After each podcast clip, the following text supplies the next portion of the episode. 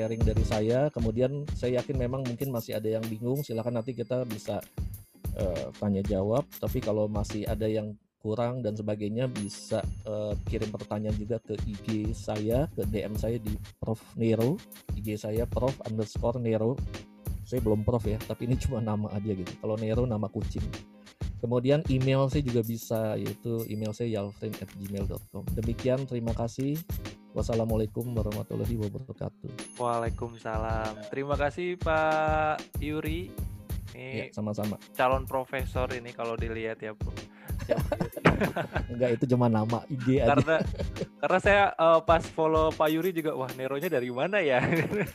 karena zaman dulu ada geng-geng Nero Pak Yuri. Iya. Nama kucing. Oh kucing gitu. Anak baik. saya, anak saya punya kucing namanya Nero. baik ini menarik sekali tentang podcast teman-teman nanti boleh tanya langsung atau bisa melalui uh, fitur chat dan kebetulan dua-dua pembicara kita ini adalah kandidat doktor ya, kandidat doktor komunikasi. Jadi uh, udah pengalamannya udah banyak apalagi Pak Yuri S2-nya sampai tiga kali. Jadi wah ini pengalamannya harus kita ambil uh, untuk tanya jawab nanti. Baik, sepertinya Mas Abung sudah senyum-senyum ini sudah siap untuk materi selanjutnya. Bagaimana Mas Abung? Ini sampai booking hotel ini sepertinya untuk webinar saat ini. Mas ini enggak enggak memang kebetulan sedang ada urusan dan sebenarnya saya senyum-senyum karena sudah tiga kali sebenarnya nggak tahu listriknya tadi mati kemudian hidup lagi mati hidup lagi. Jadi saya agak sebenarnya agak was-was ini kenapa ya? Jangan jangan nanti pas di saat menyampaikan malah kurang efektif alias mungkin gara-gara apa ya eh, listriknya tadi tiba-tiba down gitu ya. Mudah-mudahan nanti bisa lancar. Baik silakan Mas Abung untuk waktunya. Baik, Bapak Ibu semua, saya langsung saja sepertinya ya. Assalamualaikum warahmatullahi wabarakatuh. Selamat berjumpa bersama saya, Abu Wijaya. Terima kasih Pak Yuri, uh, sebuah sharing session yang saya pikir luar biasa karena apa yang dilakukan oleh Pak Yuri itu juga sama persis dan mirip dengan apa yang mungkin akan saya sampaikan mungkin kalau tadi Pak Yuri sudah memasukkan Mas Tri ya eh, banyak hal terkait dengan referensi teori dan sebagainya. Nah, kalau saya kayaknya saya mau bilang bahwa hampir mungkin 90% ini berdasarkan teman saya aja. Jadi berdasarkan hal-hal yang sekiranya saya memang lakukan. Jadi mohon izin kepada Bapak dan Ibu yang berharap bahwa ada banyak uh, informasi terkait referensi dan sebagainya mungkin untuk materi saya rasa-rasanya uh, tidak mengarah ke sana, tapi saya akan berbicara nanti dengan data yang ada. Jadi seperti itu Mas Tri. Boleh ya Mas Tri ya? Boleh lah pasti ya Mas Boleh, Tri, boleh ya? Mas Abu. Oke, Bapak dan Ibu semua. Uh, baik, pada dasarnya mungkin harapannya adalah bahwa setelah mengikuti sharing session ini Bapak dan Ibu jadi tahu kira-kira seperti apa sih podcast, seperti apa sih audio visual yang dimaksud. Nah, kenapa? Kalau podcast tadi betul ya apa yang dikatakan oleh Pak Yuri Mastri. Jadi memang karena memang masih baru, karena memang sedang juga tren ya Pak ya di Indonesia di beberapa terutama saat pandemi ini, apalagi podcast-podcast baru muncul podcast-podcast yang isinya hiburan, podcast mas dan sebagainya. Itu hal-hal yang sekiranya bisa kita juga tangkap kesempatannya untuk bisa masuk ke ranahnya mahasiswa untuk mengambil bagian menjadi uh, salah satu alternatif atau media edukasi khususnya dalam menunjang proses kita selama pembelajaran di tengah pandemi ini. Jadi saya coba beri judul Mas Tri, untuk konten media audiovisual sebuah kebutuhan dan harapan. Butuh dan harapan itu mungkin kata dasarnya. Butuhnya siapa? Kita butuh. Mahasiswa butuh. Mahasiswa berharap, kita juga berharap. Jadi sama-sama yang membutuhkan, sama-sama mengharapkan. Masalahnya kadang ada ketidaksamaan antara yang diharapkan dengan yang dibutuhkan. Nah, itu nanti kita akan coba perdalam. Saya mau sedikit cerita Maret 2020 rasa-rasanya setelah corona mulai mengganggu, pemerintah juga mulai memperlakukan pembatasan, termasuk kampus rata-rata memperlakukan sistem yang kalau di kami namanya uh, partial lockdown ya. Jadi tidak lockdown semua, tapi hanya sebagian, tapi tetap saja isinya tidak ada ya. Karena ya memang waktu itu kan rasa-rasanya kita semua sedang euforia-euforianya. Mahasiswa senang karena mereka yang biasanya harus ngampus, harus macet-macetan, harus berangkat pagi, mandi pagi, tidak. Mereka di rumah. Kita senang uh, mulai bercocok tanam. Kenapa saya bilang ini? Karena memang ini adalah pelakunya Mas Tri, Bapak dan Ibu semuanya. Saya berikan informasi di Instagramnya, saya lihat sedang bercocok tanam. Walaupun saya yakin tumbuhannya sekarang sudah tidak hidup lagi, karena sudah tidak terlihat lagi aktivitas bercocok tanamnya. Nah, awalnya pastinya sebagai seorang dosen saya berpikir, gimana caranya menghadirkan konten yang sekiranya untuk uh, menunjang proses pembelajaran. Waktu itu saya kalau tidak salah uh, Bapak dan Ibu kita itu kalau di saya gitu ya di sistem akademiknya ini corona ini mulai masuk setelah ujian tengah semester di semester sebelumnya. Jadi kita masih menyisakan beberapa minggu untuk sampai ke ujian akhir semester dan rasa-rasanya hampir mirip. Semua dosen itu layaknya apa ya berlomba mencari kira-kira media pembelajaran yang seperti apa yang bisa disampaikan, mudah disampaikan dan efektif disampaikan. Bisa sudah pasti ujungnya adalah apa sih yang dipunyai kalau tadi Pak Yuri cerita, awalnya berarti menggunakan handphone ya Pak ya. Kemudian baru kemudian bisa untuk sekedar lebih prepare lagi dengan membeli mic yang lebih profesional dan sebagainya. Itu kan berarti berproses. Sama juga mungkin Mas Tri waktu itu saya ingat banget tuh. Tiba-tiba nanya, Mas, laptop yang mumpuni untuk video itu seperti apa sih dengan budget yang segini? Nah, berarti ada kebutuhan untuk sekedar nanti bisa menampilkan kualitas uh, video di device-nya yang menunjang nanti proses dalam pendidikan. Jadi semuanya berlomba.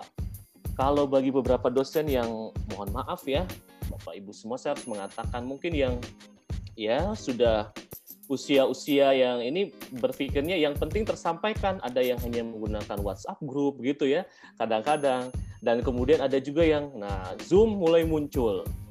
Ingat sekali kita rumor-rumor di awalnya Zoom dengan sistem keamanannya yang tidak terlalu canggih dan sebagainya lah ya. Google Meet dan sebagainya. Mahasiswa mulai beradaptasi. Bapak dan Ibu semua para peserta di sharing session ini mahasiswa kita bukanlah korban dari apa dari apa yang menjadi kemampuan kita.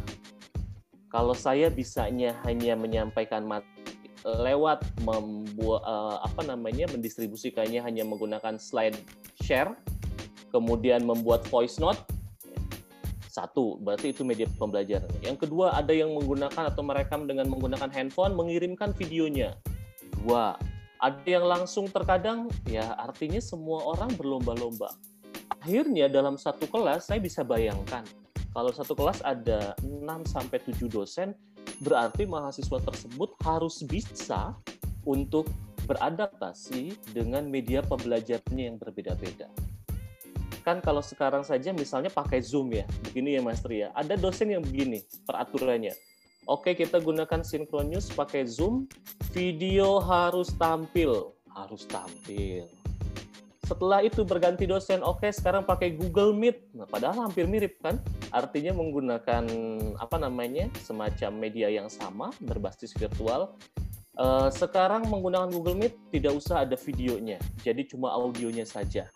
Nah itu juga berarti sudah berbeda. Belum tugas. Yang menggunakan Google Classroom, yang menggunakan WhatsApp Group, Line, wah makin banyak Bayangkan itu terjadi ketika ya sebelum ujian akhir semester lalu. Hingga akhirnya sekarang berproses di semester ini rasa-rasanya pengalaman saya mengatakan bahwa ternyata sekarang sudah mulai adanya kesamaan. Syukur-syukur kalau kaprodinya, dekannya menetapkan bahwa oke okay, di kampus kita di program studi kita yang digunakan adalah ini, tadi ada disebutkan new LMS dan sebagainya, berarti memang sudah semuanya terintegrasi. Silahkan metodenya dibuat secara mandiri, bersama-sama silahkan. Ada yang mungkin sifatnya kemarin lokakarya dan sebagainya. Semua kita sudah pernah mengalami masa-masa itu. Next bapak ibu semua. Keadaan ini dikarenakan beban yang diberikan oleh dosennya mahasiswa kita Jadinya menurut saya ya, akhirnya mereka mungkin ada semacam beban-beban tambahan selain beban keluarga pada hakikatnya begitu ya. Mereka juga dibebankan dengan banyak tugas dari dosennya. Ada yang dosennya tugasnya ini dikumpulkan jam segini. Saya sering mengatakan kepada mahasiswa nikmati proses ini karena yang harus mereka lakukan sebenarnya adalah membuat manajemen waktu yang baik.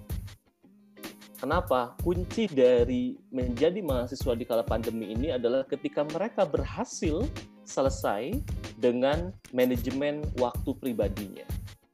Karena banyak ternyata yang saya temukan di lapangan, mahasiswa ini masih kurang bagus manajemen waktunya. Mereka di kala tengah mengerjakan tugas misalnya dari Pak Yuri, tapi di sela-selanya membuka sosial media, membuka YouTube yang akhirnya baru buka tugas sekitar lima menit tapi buka YouTube sampai satu jam. Ini kadang-kadang manajemen waktu yang harus terus diingatkan kepada mahasiswa dan mahasiswi kita. Maka dari itu poin pertamanya adalah pastikan bahwa buat aturan yang jelas. Terkait dengan apa?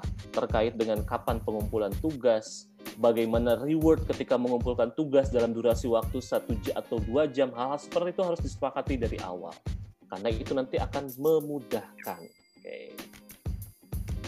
Mari berpikir bersama Bapak dan Ibu semua. Konten audiovisual apa yang dibutuhkan dan diharapkan? Ini pertanyaan terbesarnya. Oh, ini terlalu teoretik, Master ya.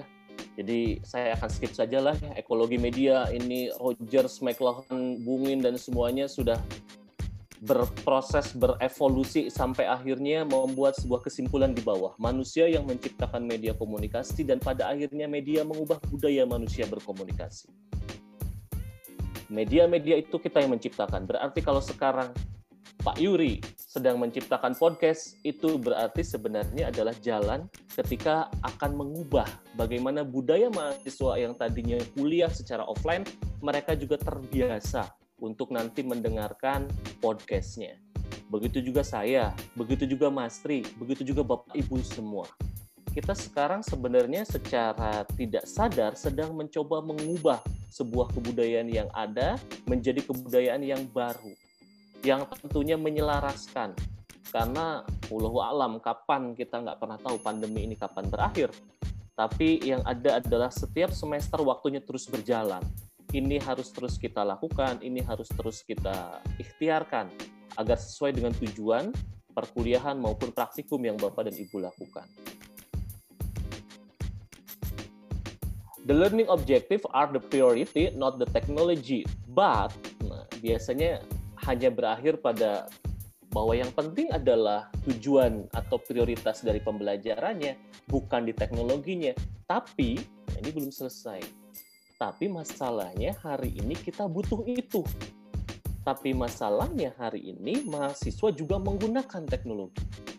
Jadi artinya bahwa sebenarnya Bapak dan Ibu semua kita harus berdamai dengan teknologi yang ada. Apa yang saya lakukan, Mas Tri dan Bapak Ibu semua, mungkin cara-cara saya yang memang ini pure dari pengalaman pribadi saya mungkin bisa diaplikasikan. Yang pertama, saya ketika di awal semester ini sudah bisa menghitung berapa jumlah mahasiswa saya yang saya ajar.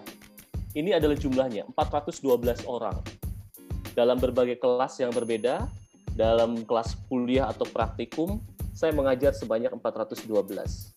Angka yang sebenarnya cuma angka tunggal di sini, tapi kalau kita turunkan, Bapak dan Ibu kira-kira siap nggak menerima 412 pesan chat WhatsApp yang isinya mohon maaf Bu, Pak, hari ini saya tidak bisa bergabung di Zoom karena mati lampu.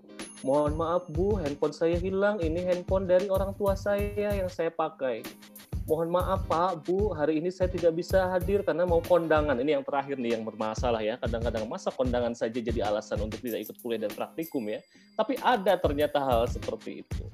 Berarti ada 412 orang yang berharap dosennya ini mampu menghadirkan media pembelajaran yang efektif. Kita akan mulai masuk ini adalah hasil dari evaluasi saya di minggu ke berapa ya? Minggu ke-12 kalau tidak salah. Beberapa minggu uh, minggu yang lalu. bahwa ini adalah evaluasi dari media pembelajaran. Bapak dan Ibu, saya menggunakan tiga media pembelajaran dalam hal ini, termasuk podcast. Tadi Pak Yuri juga sudah menjelaskan kenapa akhirnya saya mengiyakan apa yang disampaikan Pak Yuri, karena memang podcast bagi mahasiswa hari ini hanyalah sebatas entertainment saja mereka mendengarkan Desta, mereka mendengarkan podcast Mas, mereka mendengarkan kalau sedih tiba-tiba mendengarkan titik seduh karena mereka berpikir relate dengan kegalauan hidup mereka. Jadi ketika itu dibawakan dalam materi perkuliahan, menurut mereka rasa-rasanya masih belum efektif. Kenapa? Karena memang ternyata bagi mereka ya podcast itu adalah hiburan Padahal Pak Yuri tadi bilang ini bisa kita manfaatkan dan itu yang sedang saya pelajari juga. Mungkin nanti saya harus berguru banyak sama Pak Yuri. Kebetulan semester ini juga Pak, sebetulnya saya juga bergabung di Al Azhar Pak. Jadi Mas Tri mungkin uh, nanti bisa menyampaikan informasi tersebut.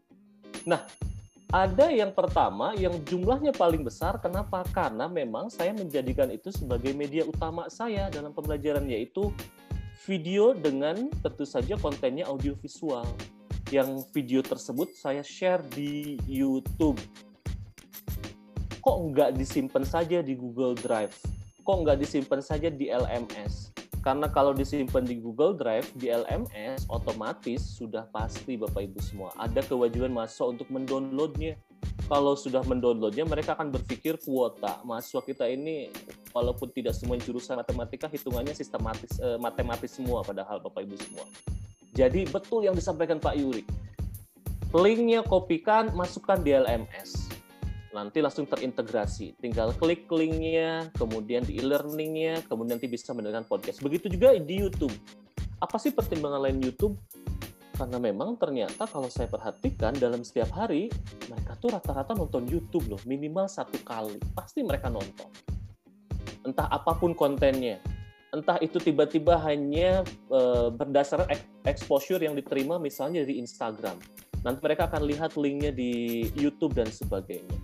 Jadi saya coba untuk memasukkan media pembelajaran ini distribusinya melalui platform YouTube. Nah yang ketiga ini slide creation, slide bersuara. Mungkin ada yang tidak familiar, yang atau mungkin baru didengarkan oleh Bapak Ibu. Apa sih maksudnya slide creation ini? Slide creation ini sebetulnya adalah modifikasi antara suara dan juga visual yang berupa slide. Oh, caranya mudah ya. Caranya adalah buka PowerPoint, kemudian di situ ada sound, kemudian diklik, direkam. Jadi setiap PowerPoint-nya itu, setiap slide-nya ada suaranya. Hampir betul, tapi salah. Kenapa? Kalau seperti itu, saya pernah juga mengalami masa-masa di mana mendapatkan file dengan slide bersuara tersebut dengan versi lama ya. Alhasil kapasitas size-nya sangat-sangat besar. Saya kadang mendapatkan untuk satu slide itu 100 MB. Padahal ini bisa dikreasikan. Dengan cara apa? Dengan memanfaatkan fitur yang namanya Google Slide. Di Google Slide, nanti bisa direkam suaranya kemudian memakai anchor seperti yang Pak Yuri juga tadi sampaikan. Nanti dikombinasikan hasilnya berupa satu link. Mahasiswa bisa dengan mudah membuka slide-nya kapan pun sambil mendengarkan suara dosen.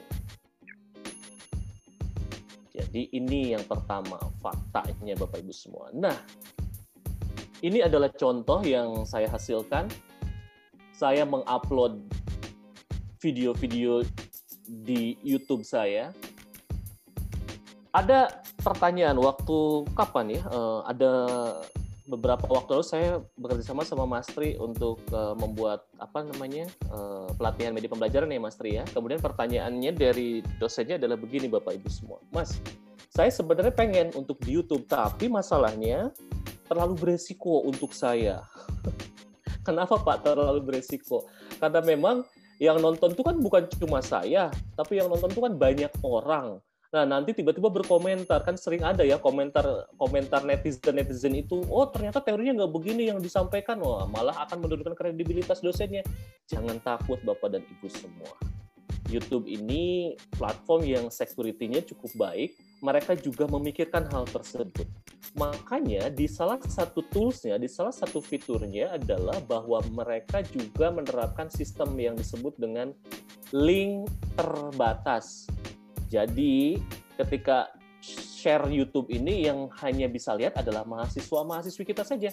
Dan kita bisa mengatakan kepada mereka, ini adalah materi kuliahnya, tolong untuk uh, apa namanya hak cipta atau apa pun itu alasannya, Bapak Ibu bisa mengatakan, tolong jangan di-share ke banyak orang dan sebagainya. Ini hanya untuk konsumsi kelas ini saja.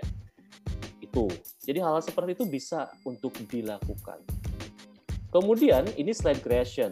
Nah, slide creation juga sama. Ini bentuknya slide tapi ada suaranya dan itu sistemnya adalah online. Kemudian yang terakhir podcast, saya juga punya podcast Pak Yuri kebetulan. Namun podcast saya rasa-rasanya suaranya saya, saya sudah yakin tidak sebagus apa yang di eh, tadi dicontohkan oleh Pak Yuri. Karena mic-nya juga sangat terbatas, hanya mengandalkan headset. Dan podcast saya ini juga angin-anginan. Angin-anginannya kenapa? Jadi kadang-kadang kalau saya bikin materi itu lewat podcast pertamanya. Tapi kadang-kadang saya juga bikin versi YouTube-nya dulu. Jadi setelah itu baru saya convert suaranya, baru saya masukkan ke podcast. Jadi begitu Pak, kadang apa namanya eh, hal-hal yang saya lakukan. Hingga akhirnya, nah saya menemukan pola yang menurut saya saya tidak tidak tahu ya ini disebutnya ribet atau malah memudahkan. Ini adalah tampilan LMS juga di kampus saya di IPB. Nah, jadi kalau materi yang saya sampaikan, saya bikin begini Bapak Ibu semua. Saya produksi yang pertama sudah pasti dari video untuk video. Tadi betul kata Pak Yuri, pakai OBS, pakai Camtasia, semuanya bisa dilakukan. Asal yang penting adalah kita nyaman melakukannya dan kita suka. Kenapa? Tahun 2018 karena memang eh, apa namanya praktisi saya dalam bidang media audiovisual di vokasi ini jadi saya mencoba banyak media pembelajaran. Saya menggunakan video waktu itu, kala itu. Betul yang disampaikan Pak Yuri. Saya upload di YouTube yang nonton hanya lima orang, enam orang. Padahal Bapak Ibu tahu nggak saya bikinnya berapa lama? Sampai 4 jam loh, hanya untuk satu materi karena saya terlalu berpikir untuk memberikan yang terbaik saya beli berikan tran apa namanya uh, karena suaranya kurang bagus saya berikan subtitlenya saya masukkan animasi efek-efek pemotongan ini itu saya pikir-pikir kok saya capek sendiri. Yang nonton juga nggak ada. Masuk yang bagus pak bagus. Padahal saya tahu dari satu kelas yang isinya sekitar 30 orang tuh yang nonton cuma lima orang. Kan kita bisa lihat viewsnya. Jadi mereka sebenarnya tidak bisa berbohong sama kita. Nah akhirnya saya mulai berpikir oh ternyata ada yang salah nih dengan cara saya. Saya akhirnya terlalu lama membuang waktu untuk hal-hal kayak gitu akhirnya saya pikir saya harus punya waktu yang pas untuk membuat banyak media pembelajaran yang akhirnya saya temukan cara yang terakhir ini. Jadi saya bisa pakai OBS, kemudian saya akan rekam, hasilnya berbentuk video. Saya hadirkan dalam bentuk video sudah jadi. Yang kedua, saya convert suaranya. Convertnya untuk dua media lagi. Yang pertama untuk podcast. Yang kedua untuk slide creation. Kalau mau beda dikit, tinggal diganti backsound-nya ambience-nya seperti yang Pak Yuri tadi sampaikan, saya belum sampai harus menghadirkan layaknya di kelas dan sebagainya. Rasa-rasanya menurut saya ini saja cukup. Jadi sekarang saya bisa langsung ke mahasiswa kalau share di grup WhatsApp itu hari ini asinkronus ya. Kan biasanya kita uh, kombinasi ya, kadang sinkronus, kadang asinkronus misalnya. Hari ini asinkronus ya baik, baik Pak, baik Pak. Oke, ini linknya silahkan. Tiga video, tiga media pembelajaran sekaligus. Dan saya lihat betul, ternyata efektif yang suka sama video mereka nonton videonya. Yang suka cuma mendengarkan suaranya mereka mendengarkan suaranya. Atau yang fleksibel yang mau mendengarkan suaranya sambil buka slide-nya mereka juga melakukan hal tersebut pada slide creation. Lengkap sudah. Betul yang disampaikan Pak Yuri juga. Tambahkan tugas-tugas yang sekiranya terkait dengan itu. Tugasnya bervariasi tugas individu tugas kelompok jadi mau tidak mau mereka hadir dalam media kita mau tidak mau, suka tidak suka, mereka harus mendengarkan. Mereka harus memutar ulang beberapa kali. E, ciptakan kuis-kuis yang sekiranya nanti pastinya jawabannya ada dalam media pembelajaran kita tersebut. Seperti itu. Nah, ini pertanyaan lainnya berupa data. Mana produk media pembelajaran yang menurut Anda paling mudah diakses? Lagi-lagi mereka menjawab video yang di-share di YouTube. Podcast sekarang naik. Mereka bilang bahwa podcast ternyata paling mudah diakses. Slide creation tidak mudah diakses. Saya mempertanyakan, kenapa slide creation kok tidak mudah diakses? Padahal sama-sama berupa link. Ternyata Bapak dan Ibu semua memang di antara mereka pun waktu mendengarkan ada pertanyaannya tidak saya hadirkan semua waktu mendengarkan materi kuliah kita ini mereka punya waktu-waktu khusus saya berikan rentang waktu di antaranya pagi, siang, sore, malam kebanyakan di antara mereka ketika mendengarkan podcast malam hari jadi kayaknya pas mau tidur gitu ya bayangan saya mereka apa namanya menyalakan podcast kita jadi tidur dengan di Nina bobokan oleh materi perkuliahan kita. Jadi mungkin seperti itu kali ya. Karena memang jawabannya memang seperti yang tadi saya sampaikan. Nah, mana produk media pembelajaran yang menurut Anda paling murah? Nah, ini terkait dengan harganya. Ternyata sebetulnya walaupun YouTube di awal datanya bahwa mereka paling efektif, tapi menurut mereka YouTube itu berarti paling mahal karena 18,9% dari 222 orang ini bilang bahwa yang paling murah adalah podcast. Jadi ini untuk data buat Pak Yu ternyata Pak eh, ternyata mahasiswa itu sebenarnya senang dari segi kemurahannya nih.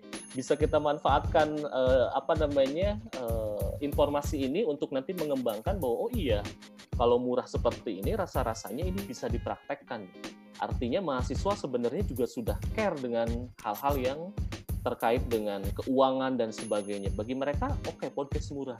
Berarti memang tugas kita terbesar adalah gimana nanti menciptakan podcast yang efektif, karena dari segi biaya mereka suka. Slide creation menurut mereka juga murah karena tinggal membuka. Nah YouTube ini karena mungkin mereka juga melihat, mengulang-ulang dan sebagainya jadi mahal dari segi kuota. Durasi video yang menurut Anda efektif dalam penyampaian materi kuliah 41% mengatakan adalah 5 sampai 10 menit saja. Dulu saya bikin video durasinya 30 menit. Ternyata setelah saya tonton 2 3 kali benar Bapak Ibu semua membosankan hidup saya juga. Oh, iya ya. Saya cuma konsentrasi di 10 menit awal, selebihnya sudah lemas ternyata. Makanya Master saya juga bilang nih kalau sharing session begini jangan terlalu lama kalau dua jam tiga jam nggak akan efektif juga saya yakin jadi bapak ibu pasti tahu lah hal seperti itu akhirnya saya berpikir gimana caranya menciptakan materi perkuliahan dengan waktu yang seminimal mungkin? Gampang ternyata bapak ibu semua. Ada slide misalnya slide materi kuliah berapa ya? Anggap saja 15 slide. Berarti yang harus Bapak Ibu lakukan adalah membagi slide tersebut. Mau dibagi menjadi dua bagian, misalnya slide pertama 7 slide, slide kedua nanti 8 slide. Artinya tetap waktu 5 sampai 10 menit, tapi materi sama. Jadi nanti videonya ada part 1, part 2. Podcast 1, podcast 2. Jadi mereka bisa melanjutkan itu. Konsentrasi mereka seolah di-refresh. Akhirnya mereka siap untuk kembali mendengarkan part 2-nya. Tidak langsung sekaligus selesai jadi semua karena beberapa juga sama ada beberapa teman dosen yang melakukan hal-hal yang menurut saya mungkin juga dilakukan oleh Bapak Ibu semua. Kan Zoom sekarang gampang tuh katanya 40 menit bisa. Jadi mereka merekam uh, media pembelajarannya, materi kuliahnya dengan Zoom dengan durasi 30 sampai 40 menit. Selama Zoom itu masih menyala terus saja menyampaikan. Itu nggak efektif Bapak dan Ibu semua. Yakin jadi pahamilah bahwa konsep pemotongan-pemotongan video, audio ini jadi konsep yang Bapak Ibu nanti juga bisa praktikkan. Saya suka. Nah ini ada pertanyaan. Kalau dalam video audio visual itu sukanya seperti apa sih? Saya suka jika dalam video tersebut muncul tampilan dosennya. Jadi mereka itu suka kehadiran kita karena mereka juga merasa sendirian nonton itu gitu ya. Bapak Ibu semua jadi ketika di videonya itu ada gambarnya Mas Tri videonya muncul menyapa mereka suka. Jadi Bapak dan Ibu harus melakukan hal tersebut. Jangan sampai hanya tulisan-tulisan. Mungkin kalau sifatnya animasi dan sebagainya dengan durasi tidak lebih dari 5, 5 menit atau 10 menit itu bisa di alternatif. Tapi kalau itu sifatnya media pembelajaran rasa-rasanya ini bisa dipraktikkan nah Situasi ini memberi pengalaman baru kita untuk berlomba-lomba mencari vaksin terbaik untuk media pembelajaran agar semangat kita meningkat. Ini quotes yang saya berikan di berbagai acara bahwa rasa-rasanya vaksin yang memang belum ditemukan itu harus kita coba cari secara mandiri. Vaksinnya memang tidak terkait dengan kesehatan, tapi dengan semangat Bapak Ibu semua yang akan memberikan media pembelajaran. Caranya seperti apa? Caranya pasti banyak. Bapak Ibu bisa mengikuti berbagai kegiatan yang meningkatkan kemampuan, kemudian mempermudah tadi jalannya seperti apa sih membuat media audiovisual, membuat podcast yang nanti sebetulnya bagi Bapak Ibu ini adalah investasi jangka panjang. Saya terbayang suatu hari nanti rasa-rasanya tiga tahun lagi, misal gitu ya, video saya masih ada di YouTube, tidak pernah di take down dan sebagainya, YouTube masih berjaya sampai sekarang rasa-rasanya boleh dong kalau saya memberikan materi yang saya rekam untuk dijadikan materi pendukung ketika nanti saya menyampaikan materi tiga tahun yang akan datang. Atau pembanding. Nah, silakan lihat ini adalah uh, cuplikan video saat podcast berkembang di masa pandemi. Mungkin tahun 2023 nanti saya akan bisa memperkaya materinya bahwa tahun 2023 ternyata podcast jadi media utama misalnya Hal-hal seperti itu bisa dilakukan lewat apa? Tadi dokumentasi dalam audio visual. Baik, Mas Tri. Seperti itu mungkin. Jadi saya lebih kepada mengingatkan saja kepada Bapak Ibu semua sharing bahwa ternyata media audiovisual ini sangat efektif. Ragam dan bentuknya banyak, softwarenya banyak, nanti mungkin bisa kita perdalam dalam tanya jawab ya Mas. Demikian Baik. terima kasih. Baik Mas Abung, terima kasih untuk materinya. Oh, boleh request tuh nggak Mas Abung? Tadi kan Pak Yuri uh, menampilkan contoh podcastnya. Nah Baik. Mas Abung uh, ada video yang mau ditampilkan nggak hasil dari video pembelajaran? Oke, contohnya. Baik. Jadi kita bisa ngelihat uh, gimana sih konten yang dihasilkan oleh Mas Abung gitu Mas. Baik, saya mohon izin dulu berarti ya, mohon waktu dulu biar memilih dulu takutnya ada yang salah-salah mungkin bisa dilanjutkan sebentar Mas. Mungkin sekitar dua menit. Baik. Boleh. Siap. Uh, Bapak Ibu yang ingin bertanya boleh raise hand juga boleh melalui chat karena uh, di chat saya lihat ada beberapa yang sudah bertanya sambil menunggu Mas Abung ini silakan Bapak Ibu uh, yang ingin bertanya baik itu ke Pak Yuri dan juga ke Mas Abung terkait podcast dan konten audiovisual. Udah Oke, siap Mas Abu? Mas Tri, saya buka di YouTube-nya langsung saja kali ya. Ya, sebentar. boleh. Karena biar adil tadi Pak Yuri udah muter siap, podcastnya nih. Video-video yang saya pakai. Oh iya, oh iya. Sebentar Mas.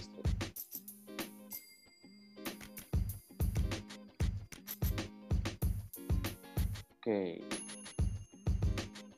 Saya boleh ini lagi share, Mas Tri? Boleh, boleh, boleh. Tambahan suaranya. Ini dalam dapur saya di YouTube saya gitu ya Mas Tri ya. Isinya video semua gitu ya.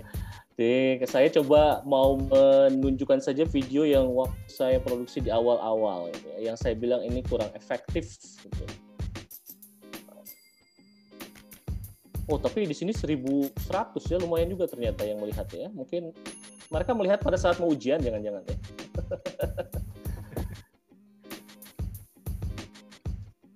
Dadak youtuber ya. jadi youtuber. Assalamualaikum warahmatullahi wabarakatuh. Ah. Selamat berjumpa kembali pada praktikum komunikasi antar pribadi untuk pertemuan yang kedua. Saya Agung Spawijaya akan langsung menyampaikan penugasan terkait dengan apa yang teman-teman akan lakukan pada mata kuliah kita ini. Baik, teman-teman semua, pada pertemuan sebelumnya, pada pertemuan pertama, saya percepat beberapa bagian lainnya. Inilah yang kita sebut dengan komunikasi diadik Komunikasi diadik pada dasarnya hanya melibatkan dua individu saja. Hati-hati. Dengar suaranya Mas Tri, maaf. bertambah, semakin dengar, dengar, dengar, Mas Bung. Anda nanti akan masuk ke dalam komunikasi kelompok, bahkan organisasi. Nah, jadi ini kalau Dan Pak Yuri tadi sudah menyebutkan sebetulnya ini saya juga pakai OBS kebetulan Pak. Jadi uh, lebih mudah ya karena memang penggunaannya kemudian juga slide-nya kita